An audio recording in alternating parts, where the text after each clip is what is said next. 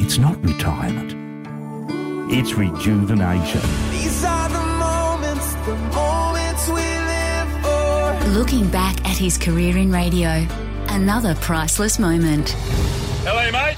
Yeah, Pricey, how are you? Since We're ready. I- We're here. The day's here. Oh, I feel terrific. Uh, do you know which way to go? It's clockwise. You're the local. You're the one to tell me. Just give me directions. What speed did we hit last time with the last hot lap?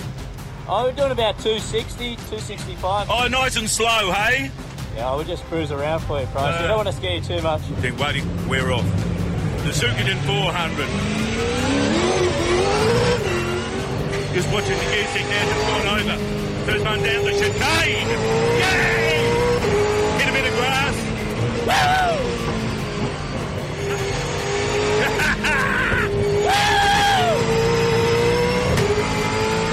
Yeah, they were listening a little thing with the BA supercars before, Yeah. and the sheer joy in your laughter going around them corners had me crying with tears of joy.